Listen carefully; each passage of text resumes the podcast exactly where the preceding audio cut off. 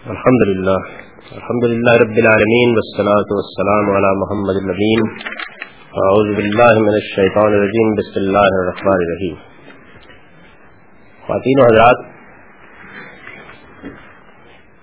دین کے مقصد کو سمجھ لینے کے بعد اور اس بات کو بھی واضح کر لینے کے بعد کہ پورا دین کس طرح اپنے مقصد سے متعلق ہوتا ہے میں اس بات کی طرف ایک مرتبہ پھر توجہ دلانا چاہتا ہوں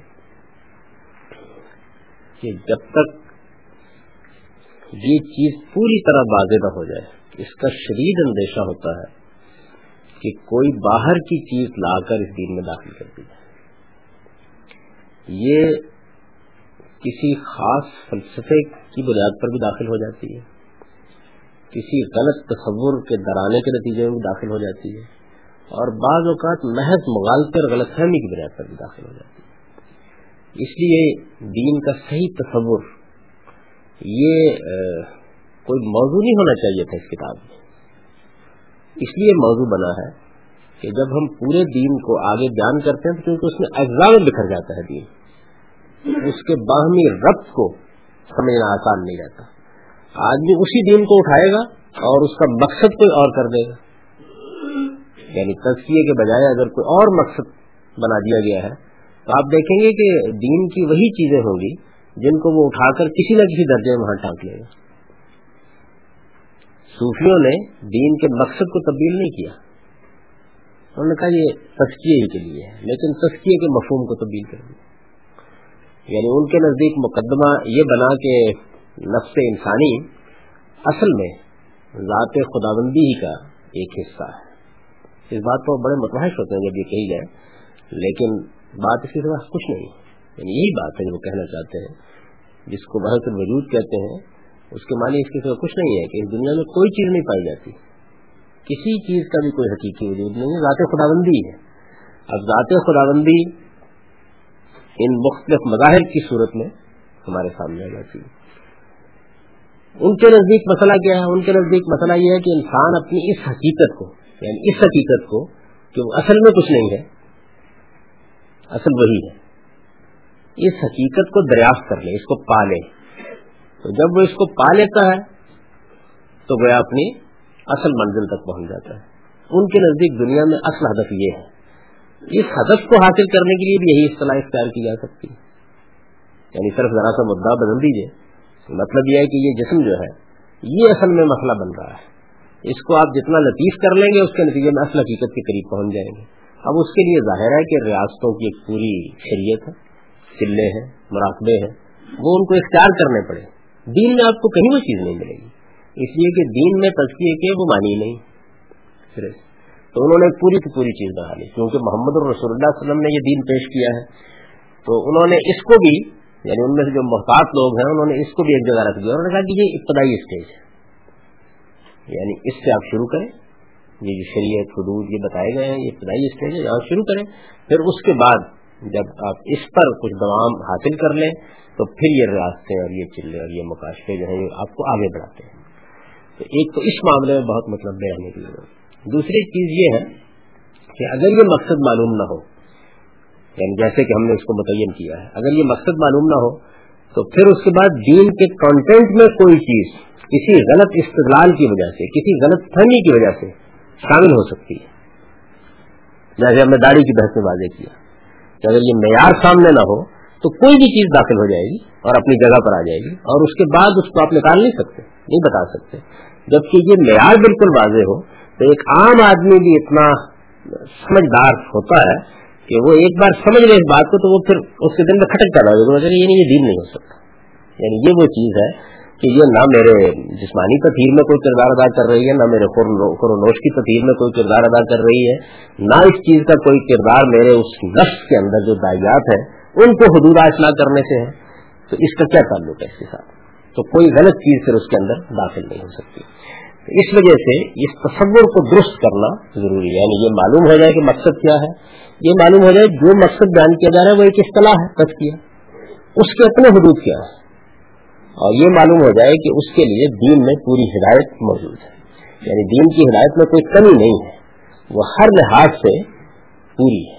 اور اللہ تعالیٰ نے جب اس کو نازل کرنا شروع کیا ہے، تو یہی الفاظ استعمال کیے ہیں۔ یعنی نبی صلی اللہ علیہ وسلم پر جب یہ دین نازل ہونا شروع ہوا، تو اس کے بعد یہ کہ اليوم اکمل تو نقم دین یعنی میں نے پورا کر دیا ہے۔ اور یہی وجہ ہے کہ رسول اللہ علیہ وسلم نے بطور خاص کی بات کہی کہ من عہدہ سکی امر نہ ہوا رب یعنی میں نے یہ پوری بات بیان کر دی ہے، جس نے اس میں کوئی نئی بات داخل کرنے کی کوشش کی، وہ خدا کے ہاں قابل قبول نہیں ہوگی یہ بات واضح کی گئی۔ اور اسی چیز کو پھر نبی صلی اللہ علیہ وسلم نے اپنے خطبوں میں موضوع بنایا یہ جو بدت ہے، کیا چیز ہے؟ بدت کا مطلب ہے دین میں کوئی نئی چیز داخل کر دینا۔ اس کو شرک کے بعد دوسری بڑی چیز قرار دے دیا گیا کہ اس کی مرمت کی وجہ کیا ہے؟ وجہ یہ ہے کہ جیسے ہی آپ کوئی چیز اس میں داخل کرتے ہیں، تو آخر کسی فلسفے، کسی تصور، کسی کانسیپٹ کے تحت داخل کریں گے نا۔ ایک غلط چیز آپ داخل کریں گے اس کے اندر۔ نتیجہ اس کا یہ نکلے گا کہ سارا نظام درم برم ہو جائے۔ گا کیونکہ وہ سارا کا سارا اصل میں جڑا ہوا ہے، اس کا ملا کے امر ہے ایک۔ وہ بنا ہوا ہے۔ ایک رشتہ ہے جس کے اندر وہ ساری چیزیں ہیں۔ اور اس کے اوپر عنوان یہ لکھا ہوا ہے کہ تذکیہ یعنی انسان کے اس حوانی وجود کا تذکیہ، وہ دو پہلوؤں سے جیسے میں نے عرض کیا، انسان کے روحانی وجود کا تذکیہ، جو اس کے اندر پایا جاتا ہے۔ تو اصل میں انسان کے وجود کو اگر آپ دیکھیں، تو دو حصوں میں ہم اس کو تقسیم کر سکتے ہیں۔ روحانی وجود کے تذکیے کے لیے یہ باقی ساری شریعت ہے، اور حوانی وجود کے تذکیے کے لیے خورونوش کیا کام ہے، اور تفیر بدل کیا کام اب روحانی وجود کو بھی ہم نے متعین کر لیا کہ اس کا مسئلہ کیا ہے، اس کی حدود کیا ہے اور اس میں کس نوعیت کی ہدایت انسان کو درکار ہے؟ تو اس زاویے سے آپ پورے دن کو دیکھ کے چلے جائیے۔ یعنی وہ آگے چونکہ زیر بحث آنا ہے، تو اس کو دیکھ کے چلے جائیے۔ اس دین پر عمل کے لیے جو رویہ اس کے ماننے والوں کو اختیار کرنا چاہیے، وہ احسان ہے۔ یعنی یہ احسان کا بادلہ بھی عجیب ہے کہ ایک روایت کے اندر کیونکہ یہ لفظ آ گیا تو یہ خیال کر کے کہ یہ قرآن میں تو شاید کہیں آئے گی اسی روایت کو بنیاد بنا کے اس کے اوپر بھی ایک پوری کی پوری شریعت تصنیف کر دی گئی۔ تو اس کو بہت اچھی طرح سمجھنا چاہیے۔ یعنی جب اس دین پر آپ عمل کریں گے، یہ نسخہ جو دیا گیا ہے، کوئی شک نہیں کہ یہ نسخہ نسخہ ایک کیمیا ہے۔ بشرطے کہ اس کو، اس کے اجزاء کی مقدار درم درم کیے بغیر، جیسے کہ معالج نے اس کو ترتیب دیا ہے، ویسے استعمال کیا آپ اس میں خرابی پیدا کریں گے تو پھر کوئی نہ کوئی حادثہ ہو جائے گا۔ اور وہ ہماری امت کی تاریخ میں ہوا ہے۔ یعنی مقصد تبدیل کر دیں۔ تزکیے سے اٹھا کے آپ اسلامی انقلاب برپا کرنا مقصد بنا دیں، صورت حال پوری کی پوری بدل جائے گی آکام وہی ہوں گے۔ شریعت وہی ہوگی ہدایات وہی ہوں گی۔ لیکن آپ کا مقصد آپ کے جینے اور مرنے کے انداز ہر چیز میں تبدیلی آ جائے محرکات بالکل تبدیل ہونا شروع ہو جائیں گے۔ پروگرام بالکل بدلنا شروع ہو جائیں گے۔ دور کے اہداف بالکل بدلنا شروع ہو جائیں گے۔ نماز آپ پڑھ رہے ہوں گے روزہ آپ رکھ رہے ہوں گے، دین کے احکام پر عمل کر رہے ہوں گے۔ تو اسی طریقے سے احسان کے ساتھ بھی یہی معاملہ ہوا ہے کہ وہ ایک سادہ تعبیر ہے جو قرآن مجید نے اختیار کی ہے۔ نبی صلی اللہ علیہ وسلم نے اس کو اس کے اصل محرک میں رکھ کے بتا دیا ہے۔ یعنی اس کے ساتھ کچھ نہیں۔ اور آپ دیکھیں گے کس طرح سے وہ ٹھیک عبادت کے اسی تصور کے ساتھ ریلیٹ ہو جاتا ہے جو رسول اللہ علیہ وسلم نے اس کا جواب دیا ہے۔ لیکن اس کو ایک افسانہ بنا دیا گیا معلوم نہیں کیا چیز ہے۔ اس دین پر عمل کے لیے جو رویہ اس کے ماننے والوں کو اختیار کرنا چاہیے۔ یعنی آپ عمل کریں گے اس نسخے پر اس نسخے پر عمل کریں گے تو آپ کا ایٹیچیوڈ کیا ہونا چاہیے؟ کیسے استعمال کرنا چاہیے اس کو؟ اس کے لیے تعبیر اختیار کی گئی ہے احسان کی۔ احسان کے ساتھ دوسرا بڑا حادثہ یہ ہے کہ ہماری اردو میں احسان ایک اور مفہوم میں استعمال ہوتا ہے۔ عربی میں بھی اس مفہوم میں استعمال ہوتا ہے۔ عربی میں بھی استعمال ہوتا ہے۔ یہ فلاں نے فلاں پر احسان کیا۔ یعنی گویا یوں سمجھ لیجیے کہ جو ایک حق تھی، اس کے حق کی اس سے بڑھ کر اس کے ساتھ معاملہ کیا۔ تو اس کو ہم احسان کریں۔ قرآن مجید میں بھی یہ اس مفہوم میں استعمال ہوا اللہ احسان یعنی وہاں استعمال ہوا ہے اس معنی میں۔ عدل کا اللہ تعالیٰ حکم دیتا ہے، احسان کا حکم دیتا ہے۔ یعنی جب آپ عدل کرتے ہیں، تو گویا آپ وہ ضروری اور مطلوب جگہ پر کھڑے ہو جاتے ہیں، جس سے نیچے کوئی جگہ نہیں ہے۔ اور جب آپ اپنے تجکیے کو بڑھانا چاہتے ہیں، اسے نشوما دینا چاہتے ہیں یعنی اگر آپ عدل نہیں کریں گے تو ظلم کریں گے نا۔ تو اصل میں عدل تو ایک منشی عمل سے بچنے کا نتیجہ ہے۔ لیکن جیسے ہی آپ اس سے آگے بڑھ کر کوئی معاملہ کریں گے تو پھر وہ احسان ہو جائے گا۔ اس کا مقصد یہ ہے کہ جو پاکیزگی آپ کو ظلم سے بچ کر حاصل سے بڑھائے، مزید نشو نما دے۔ اچھا انفاق کیونکہ کام ہی نہیں کرتا ہے یعنی اس کی بنیاد حق پر قائم نہیں ہے۔ اس کی بنیاد اس پر قائم ہے کہ آپ نے جو ضروری حق کا ادا کر دیا اب آپ زیادہ سے زیادہ اپنی پاکیزگی بڑھانے کے لیے خرچ کریں۔ تو آپ دیکھیں کہ اس میں زکوٰۃ کا لفظ اختیار کر لیا گیا یعنی وہ کیا ہے؟ پاکیزگی۔ پاکیزگی کو بڑھائیں آپ، اس میں زیادہ سے زیادہ۔ اور انفاق کو، پاکیزگی کو بڑھانے کا ایک بڑا ذریعہ قرآن نے قرار دے دیا اسی بنیاد کے اوپر۔ تو ایک تو احسان کا وہ مفہوم ہے۔ ایک احسان کا مطلب ہے کسی کام کو بہتر طریقے پر کرنا۔ یعنی عربی زبان میں یہ لفظ اس معنی میں زیادہ استعمال ہوتا ہے، اس دوسرے معنی میں۔ پہلے معنی میں بھی اس کا استعمال ہے، لیکن زیادہ تر اس کا استعمال دوسرے معنی میں۔ کسی پر احسان کرنے کے معنی میں بہت کم مستعمل ہے۔ زیادہ استعمال یہ ہے کہ آپ ایک کام کو اچھے طریقے سے کریں۔ کوئی بھی کام آپ کر رہے ہیں، آپ اچھے طریقے سے کریں گے تو اس کے لیے جو فیل استعمال کیا جاتا ہے، وہ احسان ہے۔ احسان کے معنی کسی کام کو اس کے بہترین طریقے پر کرنے کے ہیں۔ اس میں جو لفظ اصل ہے وہ ہے اس کے۔ یعنی ہر کام کے کرنے کا ایک بہترین طریقہ ہوتا ہے۔ سب کاموں کے لیے کرنے کا ایک بہترین طریقہ نہیں ہوتا۔ بلکہ ہر کام کو آپ کرتے ہیں تو اس کے لیے ایک بہترین طریقہ ہوتا ہے۔ کسی کام کو کرنے کا ایک ہو سکتا ہے، کسی کو دوسرا ہو سکتا ہے۔ احسان کے معنی کسی کام کو اس کے بہترین طریقے پر کرنے کے ہیں۔ اب اس کو دین سے متعلق کیجیے دین میں جب کوئی عمل اس طرح کیا جائے، دین میں جب کوئی عمل اس طرح کیا جائے تو اس کی روح اور کالت دونوں پورے توازن کے ساتھ پیش نظر ہو۔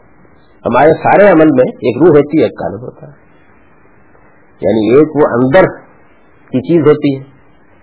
اصل اسپرٹ کیا ہے؟ کسی بھی کام میں آپ دیکھ لیں۔ اصل جذبہ کیا ہے؟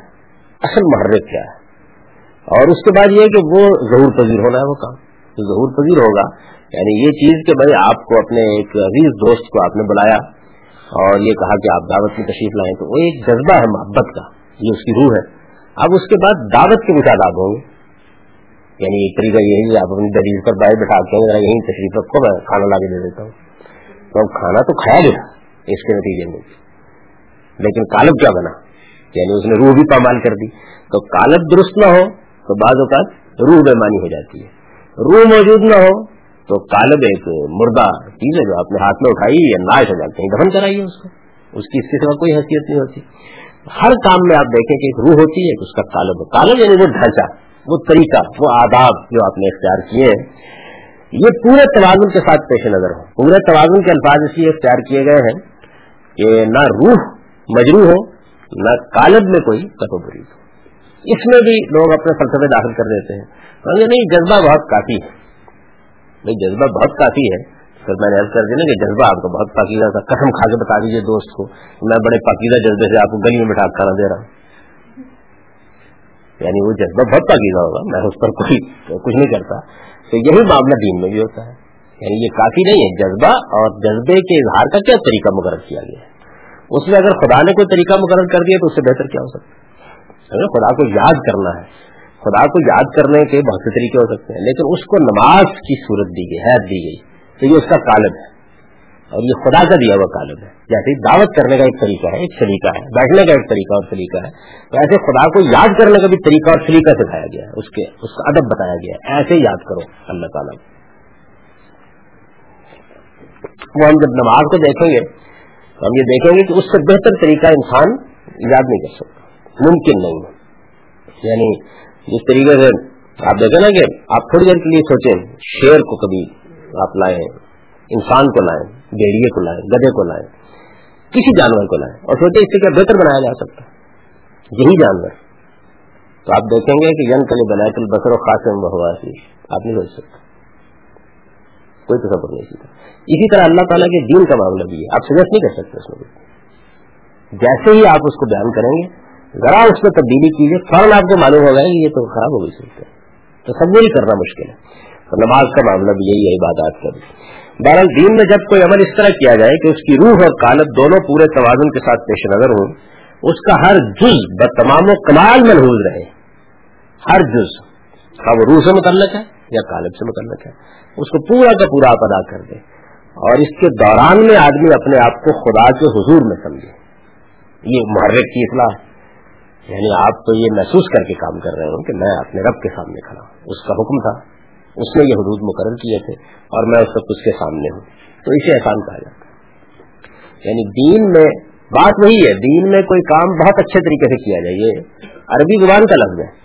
دین میں جب آپ کریں گے تو یہ چیزیں پیدا ہو جائیں گی اس سے یعنی یہ بھی آپ ذرا سا غور کریں گے تو معلوم ہوگا کہ یہ فطری چیزیں ہیں۔ روح سامنے ہو کالت سامنے ہو، پورے توازن کے سامنے، ساتھ سامنے ہو، کوئی جزو رہ نہ جائے۔ اس کی ادائیگی ہو جائے پوری طرح اور آدمی سمجھے کہ میں اپنے مالک کے سامنے ہوں۔ یہ احسان ہے۔ اب آپ دیکھیے کہ اللہ تعالیٰ نے قرآن مجید میں اس کو کیسے بیان کیا۔ فرمایا کہ ومن احسن دین ممن اسلم وجہ محسن ملت ابراہیم حنیفہ اور اس سے بہتر دین کس شخص کا ہو سکتا ہے جو اپنے آپ کو اللہ کے حوالے کر دے؟ اسلم کا لفظ استعمال کیا۔ اسلام ہے نا؟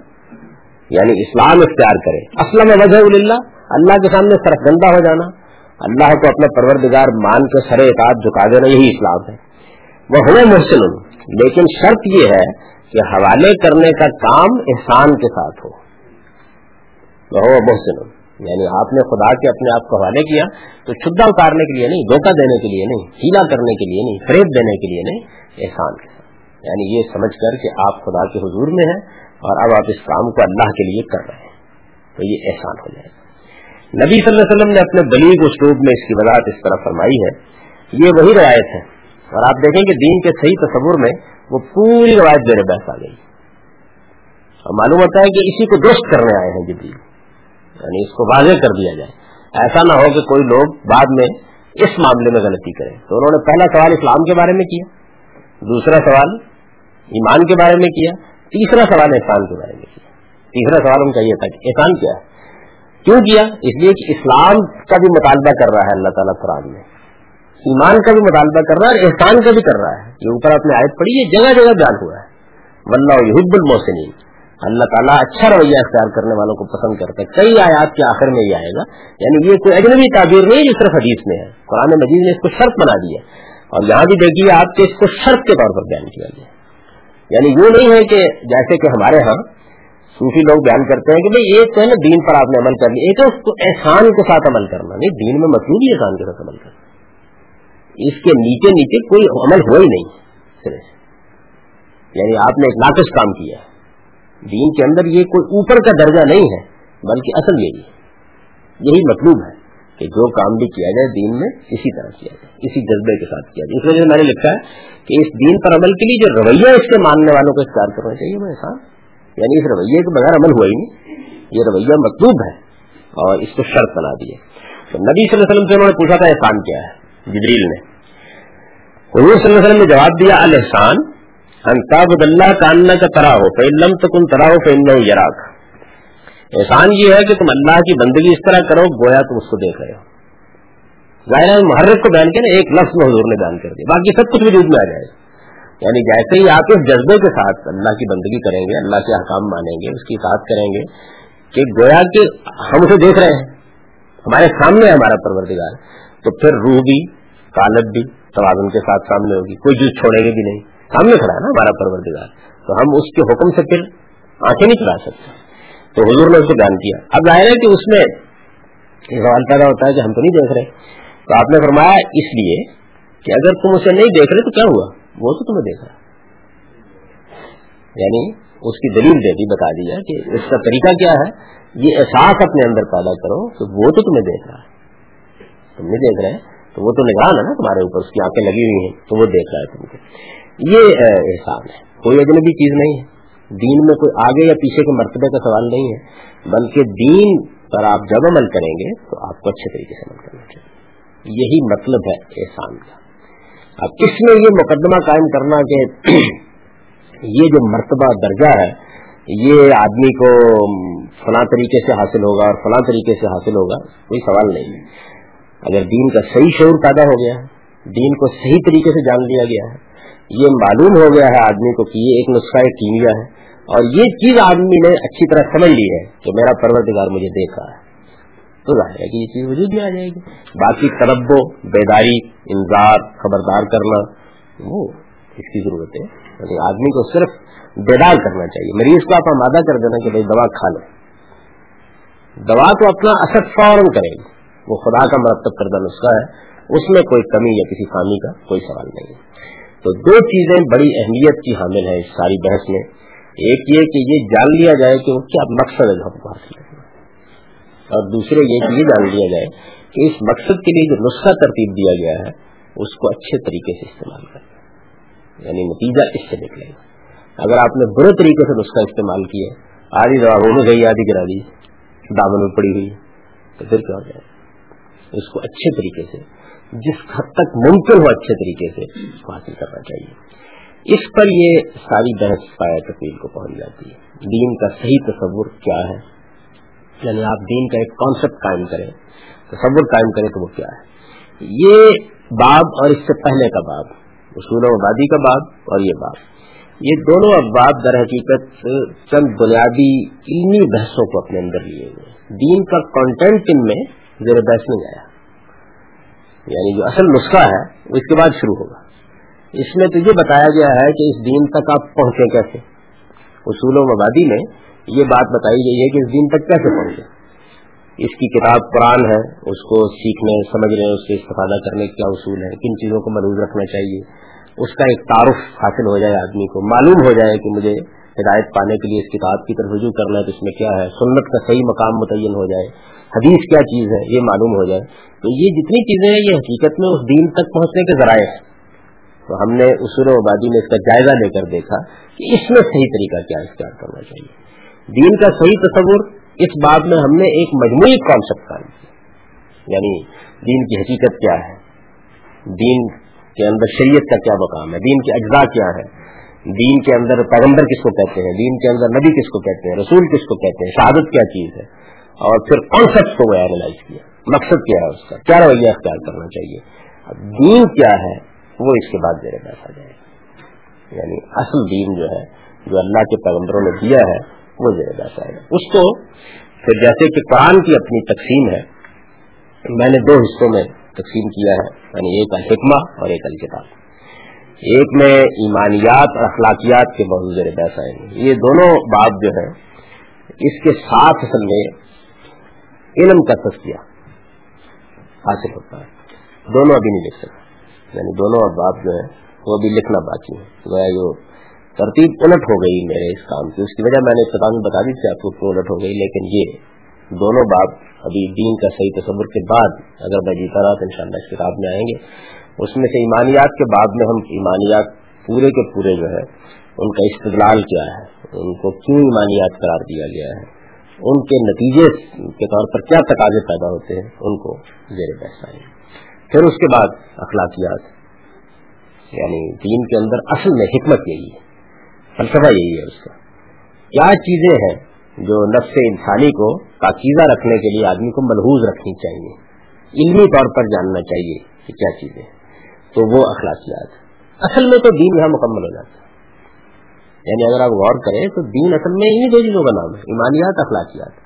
اخلاقیات میں ایک زائد چیز یہ شامل ہوتی ہے کہ اخلاقی حدود میں آدمی بعض اوقات خود متعین نہیں کر پاتا کہ مجھے کہاں ہے، کیونکہ روب عمل کرنا ہوتا ہے نا، تو اب کچھ حدود کی یوز کی ضرورت پڑتی ہے۔ تو وہ کچھ بھی نہیں ہے، بلکہ جو کچھ آپ ایمانیات و اخلاقیات میں جانیں گے، اسی کے حدود و تو وہ حدود و قیوز کو، کیونکہ وہ کافی وسیع ہو گئے ہیں، تو اس میں شریعت کا نام، الکتاب کا نام دے دیا گیا۔ اس کی، اس کو بھی میں نے قرآن مجید اور سنت سے کیٹیگرائز جب کیا ہے تو یہ معلوم ہوا کہ اس کے عنوانات جو ہیں یعنی یہ دیکھنا پڑتا ہے کہ قرآن مجید میں کیا کیا چیزیں ہیں جس میں حدود کو یوز بیان ہوئے۔ اخلاقیات کا دائرہ تو انتہائی وسیع ہے۔ یعنی اخلاقیات کے معاملے میں تو اصل میں قرآن نے تذکیر کی ہے، ورنہ وہ فطرت کی چیز ہے۔ ایمانیات کے معاملے میں بھی تذکیر کی ہے۔ وہ فطرت کی چیز ہے۔ لیکن اب انبیاء علیہ السلام نے آگے کچھ حدود کی یوز بتایا، انہوں نے یہ بتایا کہ یہ یہ چیزیں جو ہیں، ان کو آپ نے ملحوظ رکھنا ہے۔ ہے وہ ساری ایمانیات اور اخلاقیات سے پھوٹی ہوئی، اسی سے نکلی ہوئی۔ لیکن آگے اس کے کچھ حدود ہیں۔ وہ حدود جن اباب میں تقسیم کیے جا سکتے ہیں، ان میں سب سے پہلے عبادات یعنی جو اللہ تعالیٰ نے، اللہ تعالیٰ نے اپنی یاد کو قائم کرنے کے لیے، اپنے تعلق کی یاد دہانی کے لیے جو حدود بتائے یعنی تعلق کی یاد دہانی، خدا کی یاد، یہ تو ایک اخلاقی مسئلہ ہے نا، بنیاد ہو گئی۔ اب آپ اس کے لیے قاعدے مقرر کر دیتے ہیں، ضابطے مقرر کر دیتے ہیں، اب شریعت بنتی ہے۔ تو وہ عبادات میں زیر بحث آئے گی۔ اس کے بعد معاشرت یعنی انسان دوسروں کے ساتھ معاملہ کرتا ہے۔ نکاح، طلاق، والدین رشتے دار، عزیز احبا ان کے لیے جو حدود قیود ہے وہ زیر بحث آ جاتے ہیں۔ تو معاشرت کا ایک پورا باب ہے جو ہماری شریعت میں زیر بحث آتا ہے۔ اس کے بعد یہ ہے کہ انسان اس معاشرت سے اوپر اٹھتا ہے اور اوپر اٹھنے کے بعد میں ایک نظم قائم کرتا ہے، ریاست کا اپنی۔ تو سیاست کے لیے بھی کچھ حدود کی بتائے گئے اور یہ دین سیاست نہیں ہے، دین میں ایک باب ہے سیاست کا، چھوٹا سا۔ یعنی جس میں یہ بتایا گیا ہے کہ اگر آپ کو کہیں اقتدار حاصل ہو جائے، اگر مسلمانوں کو کسی خطہ عرض میں آزادی ہو، اختیار ہو، اقتدار ہو، تو وہ اپنے نظم سیاسی میں کن چیزوں کا لحاظ رکھے؟ کن حدود کی طرح چند حدود ہے پانچ سات چیزیں۔ بس وہ بتائی گئی۔ باقی نظام بنانا یہ کرنا انسان کا کام وہ بنائے گا۔ معیشت۔ ظاہر ہے کہ انسان روٹی کمانے کے لیے یہ عمل کرتا ہے۔ یعنی اس نے کچھ بیچنا ہے، کچھ خریدنا ہے، لوگوں کے ساتھ مال ایک ضرورت ہے انسان کی۔ اس میں بھی کچھ سات آٹھ آداب حدود ہیں، یہ بتا دیے گئے ہیں۔ پھر اس کے بعد یہ ہے کہ یہ جو ہمارے پاس خدا کا پیغام ہے، تو اس میں ایمان کا تقاضا ہے کہ ہم دوسروں کو دعوت دیں، لیکن یہ پھر کچھ حدود قیود کا تقاضا کرتی ہے انسانوں کے لحاظ سے۔ یعنی وہی تقاضا پیغمبر کیسے پورا کرے گا، وہی تقاضا صحابہ نے کیسے پورا کیا، وہی تقاضا ایک عالم کیسے پورا کرے گا، اس کے حدود قیود ہے۔ تو وہ دعوت کے قانون میں زیر بحث آئیں گے جنگ جدال، دنیا کے اندر جو ختم نہیں کی جا سکی، انسان سرکش ہو جاتا ہے۔ یعنی اگر اندر سرکش ہو جائے کسی ریاست میں، تو مجرم کو سزائیں دیتے ہیں۔ اور اگر قومیں سرکش ہو جائیں، تو پھر ان کو سزا دینا پڑتی۔ ہے تو جو سرکشی باہر ہو، اس کے لیے جہاز جو اندر ہو، اس کے لیے حدود، تعزیرات۔ تو اس کو بیان کیا جائے یعنی اس میں معاشرے کو کیسے پاکیزہ رکھا جائے، سوسائٹی کو کیسے پاک رکھا جائے۔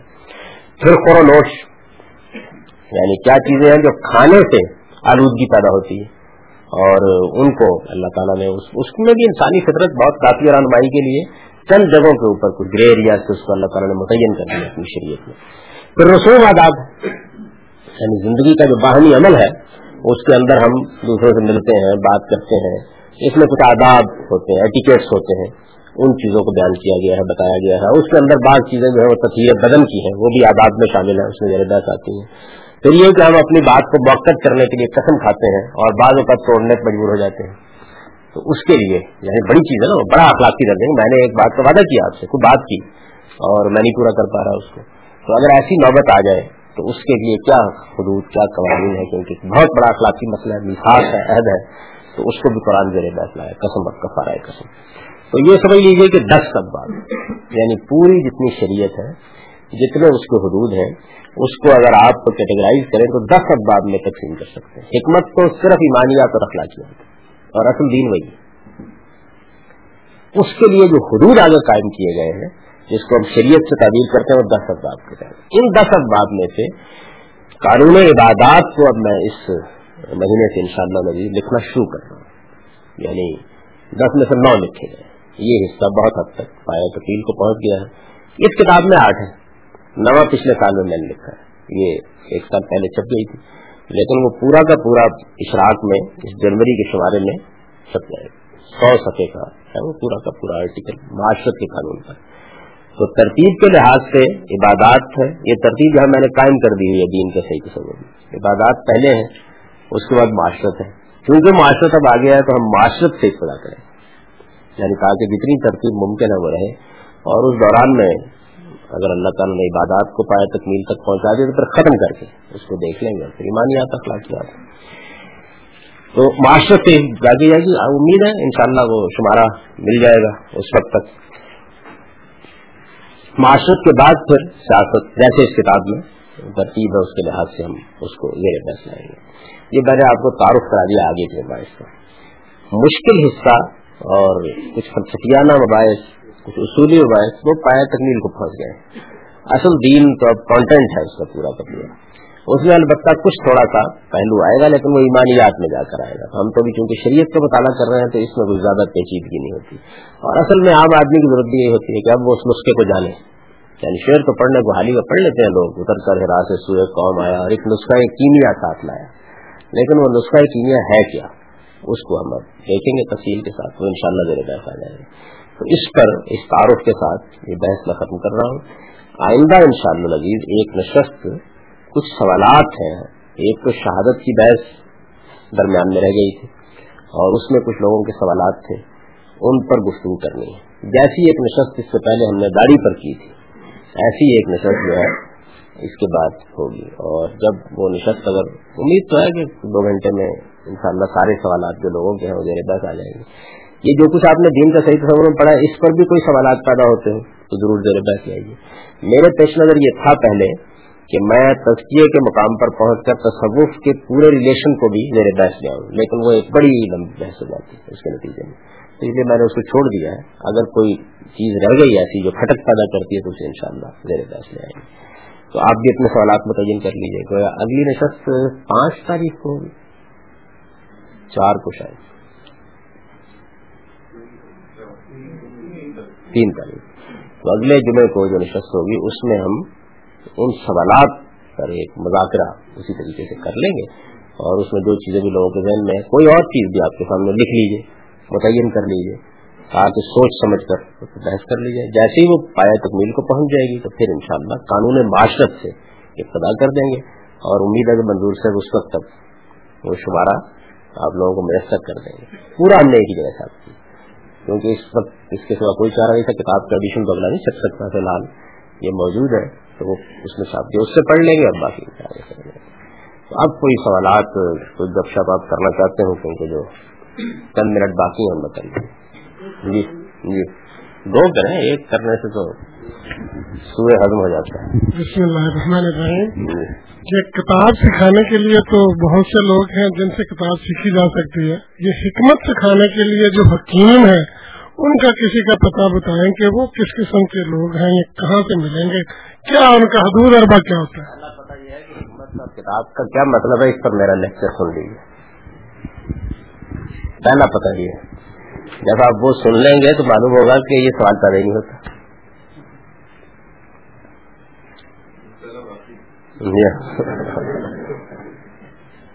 کتاب سے مراد یہ قرآن نہیں ہے، شریعت ہے۔ اور حکمت سے مراد ایمانیات اور اخلاقیات اور دونوں پورے کے پورے رسول اللہ صلی اللہ علیہ وسلم نے سکھا دیے۔ سر، آپ نے بتایا کہ اگر انسان کی فطرت سلیم ہے، تو وہ دین کے صحیح تصور کو جان لیتا ہے یعنی اس کو سمجھ آ جاتی ہے۔ اگر اس کی فطرت سلیم نہیں ہے، جو مسق ہو گئی ہے، تو یہ کیسے پتا چلے کہ اب وہ اس لیول پہ پہنچ گیا کہ اب وہ سمجھ نہیں سکتا؟ ایک بات، دوسری یہ کہ کامن سینس کے تھرو انسان جو ہے وہ پہنچ جاتا ہے ریالٹی تک. کامن سینس تو بہت کامن نہیں ہے. ایک ایک اتنا بڑا سائنٹسٹ جو کہ کامن سینس سے یقیناً بہت اوپر آ چکا ہوگا، وہ بھی خدا کی حقیقت کو نہیں جان سکتا. یہ کیا ڈائکٹمی ہے؟ بات یہ ہے کہ انسان کی فطرت اگر بس ہو جاتی ہے، تو اس کو سب سے بڑھ کر خود انسان ہی جانتا ہوتا ہے. یعنی اسے معلوم ہوتا ہے کہ میں نے کیا کیا اپنے ساتھ. ایسا نہیں ہوتا کہ وہ مس شدہ فطرت لے کر پیدا ہو جاتا ہے۔ کچھ امال ہوتے ہیں نا جو کرتا ہے۔ اس کو معلوم ہو جاتا ہے کہ میں نے کیا کیا اپنے ساتھ۔ اور اسی کا تجزیہ میں نے کیا تھا کہ نفس انسانی کو سمجھ لیا جائے۔ یعنی کیسے مس ہوگی؟ یا آدمی ضروریات کے چنگل میں پھنس گیا ہوگا۔ اسی کو بیان کیا رسول اللہ علیہ وسلم نے قادل فقر یقین کفرا۔ یعنی بعض اوقات ضروریات پوری نہیں ہوتی تو آدمی اتنا زیادہ ان کے نیچے دب جاتا ہے کہ اندیشہ ہوتا ہے کفر تک پہنچ جائے۔ آپ نے دیکھا، آدمی خودکشی کرنے مجبور ہو جاتا ہے بعض اوقات۔ شہبات کا غلبہ ہوگا، جذبات کا غلبہ ہوگا، خواہشات کا غلبہ ہوگا۔ یعنی فطرت مست ہونا کوئی ایسی چیز نہیں ہے کہ جو کہیں سے لانی پڑتی ہے۔ ان میں سے کوئی کام ہوا ہوگا۔ تو انسان اس کا جائزہ لے کہ کیا کیا جائے؟ جیسے ہی وہ ان چیزوں کے اوپر اٹھ کر سوچنے کی کوشش کرے گا تو معلوم ہو جائے گا میں کیا کر بیٹھا ہوں۔ اور ذرا سا توقف کرے گا تو اس کی اصل فطرت نمودار ہو جائے گی تو وہ مرتی کبھی نہیں۔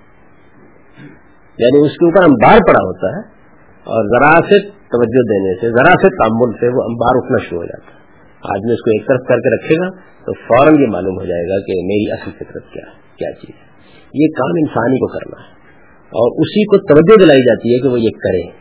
یعنی اسے بتایا جاتا ہے یہ بالکل ایسے ہے کہ جیسے آپ کے آپ کو یقین ہے کہ میرے گھر کے فلاں کمرے میں ایک خزانہ دبا ہوا ہے۔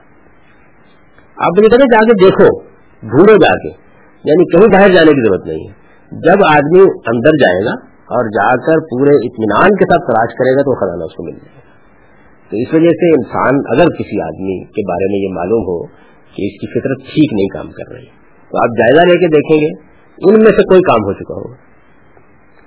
یا ضروریات کے گرداب میں پھنس گیا ہوگا، یا شہوات میں غلبہ پا لیا ہوگا، یا باغ جذبات کے ہاتھ میں دے دی ہوگی، یا خواہشات میں جیون مر رہا ہوگا۔ یعنی اور کوئی چیز ہو ہی نہیں سکتی۔ کیونکہ نفس انسانی میں اور کوئی محرک آتی نہیں۔ تو ان کے بارے میں توجہ دلائیے کہ اس کا جائزہ لے کر دیکھو کہ کہیں ان میں سے کوئی چیز غلبہ تو نہیں پا رہی۔ جب آپ یہ توجہ دلائیں گے تو اس کا خزانہ اس کے پاس ہے۔ یعنی وہ کہیں باہر نہیں پڑا ہوا۔ آپ کے پاس نہیں ہے۔ اس کا خزانہ اسی کے پاس ہے۔ آپ نے توجہ دلائیے وہ سمبار کو پیچھے ہٹائے گا، خزانہ دریافت ہو جائے گا۔ یعنی خود بخود سامنے آ جائے گا۔ اچھا وہ اس کے لیے آمادہ نہیں ہوتا، نہیں آمادہ ہوتا، تو بہرحال پھر آپ کا فرض پورا ہو۔ اس سے زیادہ کچھ نہیں۔ اور آپ کو یہ فیصلے بھی نہیں سنانے چاہیے۔ آپ کا کام تو یہ ہے کہ بس اسے توجہ دلائیں۔ یعنی براہ راست مخاطب بھی نہ کریں، یہ توجہ دلا دیں کہ دیکھو، فطرت فطرت کے اندر خدا موجود ہے۔ فطرت کے اندر دین موجود ہے، کیونکہ یہ فطرت ہے۔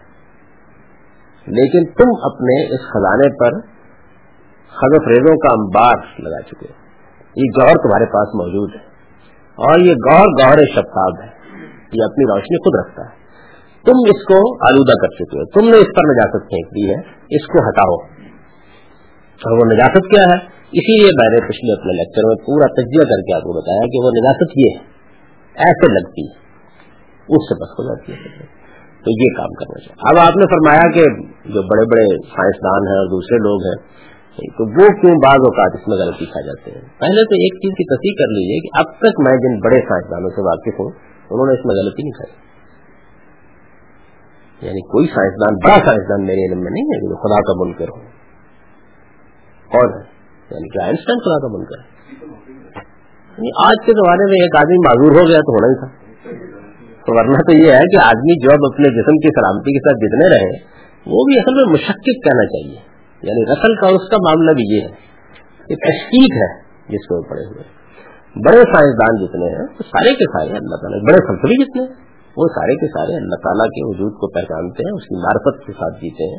اس میں آگے حدود کی یوز میں غلطیاں کھا رہے ہیں۔ ایک بار۔ دوسرے یہ کہ جب اس طرح کی چیز ہوتی ہے تو سائنسدان بھی انسانی ہوتا ہے، فلسفی بھی انسانی ہوتا ہے۔ یعنی وہ بھی ایسا ہی ہوگا۔ آپ جائزہ لے کر دیکھیں گے تو وہاں بھی وہی محرکات ہوں گے۔ یعنی ان میں سے کسی چیز نے غلبہ پا لیا۔ اور جب غلبہ پا لیا ہے تو اس کو بھی اسی طرح کی تذکیر کی نصیحت کی ضرورت اور وہ جب آپ کریں گے اس کو تو اس کے پاس بھی اس کا خزانہ موجود ہے۔ اس سے کہیے کہ تم اللہ تعالیٰ کے جو قوانین باہر دریافت کرتے چل رہے ہو ایک تمہارے اندر بھی چھپی ہوئی بہت بڑی چیز موجود ہے اس کی طرف توجہ کرو۔ یہ کام ہم کریں۔ اس کے بعد یعنی قرآن کو اصرار ہے اس بات کے اوپر کہ نہیں، خزانہ آدمی کا، آدمی کے پاس ہے۔ کوئی خارج کی چیز اس کو نہیں دینی صرف بیدار کرنا، یاد جانی کرنی۔ اس لیے الفاظ ہی دو اختیار کیے گئے ہیں۔ پیغمبر کیا کرتے ہیں؟ خبردار کرنا، توجہ دلانا متنوع کرنا۔ یہ کرتے ہیں یا قرآن کیا کرتا ہے؟ ذکر، یاد دہانی آپ کو بتایا جاتا ہے کہ یہ جس راہ سے آپ چل کے آئے ہیں، اس کے نقوش پا یہ کہہ دے رہے ہیں۔ یہ بتایا جاتا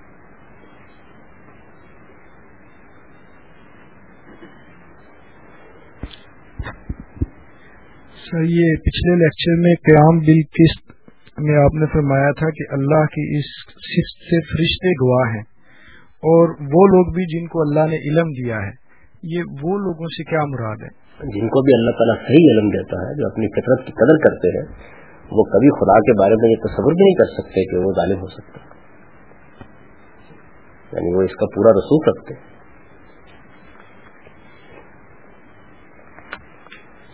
تو وہ دنیا میں ہمیشہ موجود رہتے ہیں۔ یعنی تینوں کا ذکر کر دیا تھا، خدا نے اپنا ذکر کیا، فرشتوں کا ذکر کیا، اور پھر یہ کہا کہ اس دنیا کے اندر بھی جن کو صحیح علم حاصل ہے یعنی یہ کوئی ایسی مخلوق نہیں آسمان سے آتی ہے، ہمارے اندر ہی پائے جاتے ہیں تو وہ بھی اس بات کو جانتے ہیں کہ خدا غالب نہیں تو قائم بالکش ٹھیک انصاف پر۔ یہ تو اللہ تعالیٰ نے ان لوگوں کو جواب دیا جو فرشتوں کو خدا کی بیٹیاں بنا کے مشرق بنے ہوئے تھے۔ تو ان سے کہا گیا کہ فرشتے بھی اسی بات کی وجہ یعنی جن کو تم پوچھ رہے ہو، وہ بھی اسی بات کی وجہ فرشتوں کا ذکر وہاں کرنے کی خاص وجہ یہ کہ ان کے تو وہ معبود تھے۔ انہوں نے کہا کہ ان جن کو تم ہم معبود سمجھتے انہوں نے کبھی یہ بات نہیں کی۔ تو وہ بھی یہی کہتے ہیں۔ یعنی ہم کہتے ہیں ساری کائنات اس بات کی وجہ دے رہی ہے، یہ ایسا اسلوب ہے۔ یعنی کوئی سلیمت تباہ انسان اس کے علاوہ کوئی چیز نہیں مان سکتا۔ یہ حیوانی وجود کے تذکرے کے بارے میں جو آپ نے بتایا تھا۔ کہ یہ تصویر بدن سے متعلق بھی رہنمائی دیتا ہے یعنی اگر تذکیہ اور قرنوش سے متعلق بھی تو یہ محسوس ہوتا ہے کہ قرنوش کے معاملات مثال کے طور پہ غیر اللہ کا ذریعہ کھانا۔ اس سے جو آلودگی لاحق ہوتی ہے، وہ تو آپ روح ہوتی ہے یعنی جسم تو بظاہر آلودہ نہیں ہو رہا ہوتا۔ اس کو آپ کس طرح سے کلیئر کریں میں بیان کیا تھا کہ اصل میں یہ دونوں لازم و ملزوم ہیں۔ کہ بعض اوقات ایک چیز جسم سے متعلق ہو رہی ہوتی ہے، جیسے وضو ہے۔ تو وہ اگرچہ تفصیل تو جسم کی کر رہا ہوتا ہے۔ لیکن اس کے اثرات ہماری روح پر پڑتے ہیں۔ یعنی یہ دونوں لازم و ملزوم ہے ایسا نہیں ہوتا۔ جسم کی پاکیزگی، جس کو ہم حوانی وجود کی پاکیزگی کہتے ہیں، وہ بھی صرف جسم تک محدود نہیں رہتی۔ وہ اصل میں ہماری روح پر اثر انداز ہوتی ہے۔ ہمارے روحانی وجود کا کالب ہے ہمارا جسم۔ تو جب اس کا کالب ہے، تو ایک کام ادھر کیا جائے گا، ادھر اثر انداز ہوگا۔ ادھر کیا جائے گا، ادھر اثر انداز ہوگا۔ اس کو علم میں کیوں نہیں پیش کیا جا سکتا؟ جیسے اپنے آگے روحانی وجود کے تذکیے میں جو علم کو جو نجاستیں ہوتی ہیں تو یہ علم کی نجاستوں میں سے کیوں نہیں وہ تو کھانا ہے نا ایک عمل کرنا ہے۔ یعنی چونکہ آپ کھا رہے ہیں اور شرک یعنی آپ غیر اللہ کا جب کھاتے ہیں کھانا تو آپ اپنے عقیدے کو نجس کر رہے ہیں۔ تو عقیدے کی نجاست جو ہے وہ تو آپ کے اصل میں یعنی آپ ایک ایسا کام کرتے ہیں جو جسم کے ساتھ اس گوشت میں جسم کا حصہ بننا ہے جا کے۔ یہ کہا گیا کہ اگر بھی جسم کا حصہ بنے گا تو اپنے ساتھ میں جا کے علم کو آلودہ کر دیں نتیجہ اس کا یہ نکلے اس کے ساتھ لے جائے گا یہ دیکھیے تیمم کیا کرتا ہے۔ وہ بھی یہی کرتا ہے۔ لیکن وہ عمل جسم میں ہو رہا ہوتا ہے تو اس کو پھر کیٹیگرائز بھی وہی کرنا چاہیے۔